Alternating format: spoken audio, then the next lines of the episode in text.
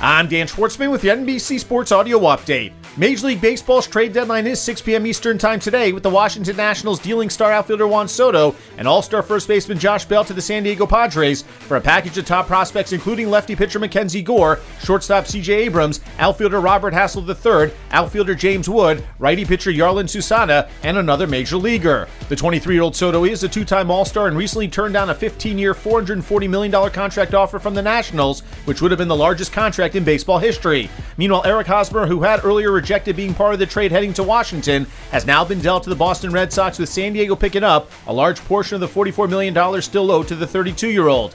Elsewhere, the Minnesota Twins acquiring Baltimore Orioles closer Jorge Lopez for four minor league pitchers, two lefties and two righties, while the Houston Astros have dealt starter Jake Odorizzi to the Atlanta Braves for reliever Will Smith.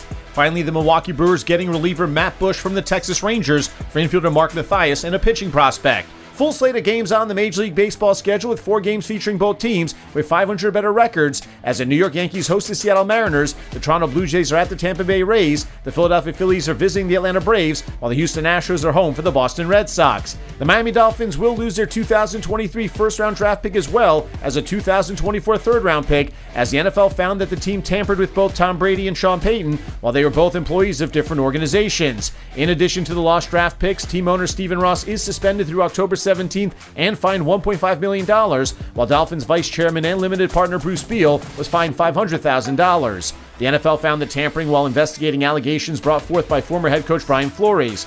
The league, though, did not find credible evidence that the team intentionally lost games in 2022, while also saying that Ross was not serious about offering money to Flores to lose games. With the NFL preseason schedule kicking off Thursday with the Hall of Fame game between the Jaguars and the Las Vegas Raiders, Jacksonville coach Doug Pederson says that quarterback Trevor Lawrence and running back Travis Etienne will not play in the game. Etienne is coming off missing last season due to a Lisfranc injury. Four games out on the WNBA schedule the Connecticut Sun are home for the Phoenix Mercury. The Los Angeles Sparks are at the New York Liberty. The Washington Mystics welcome in the Las Vegas Aces, while the Dallas Wings visit the Chicago Sky.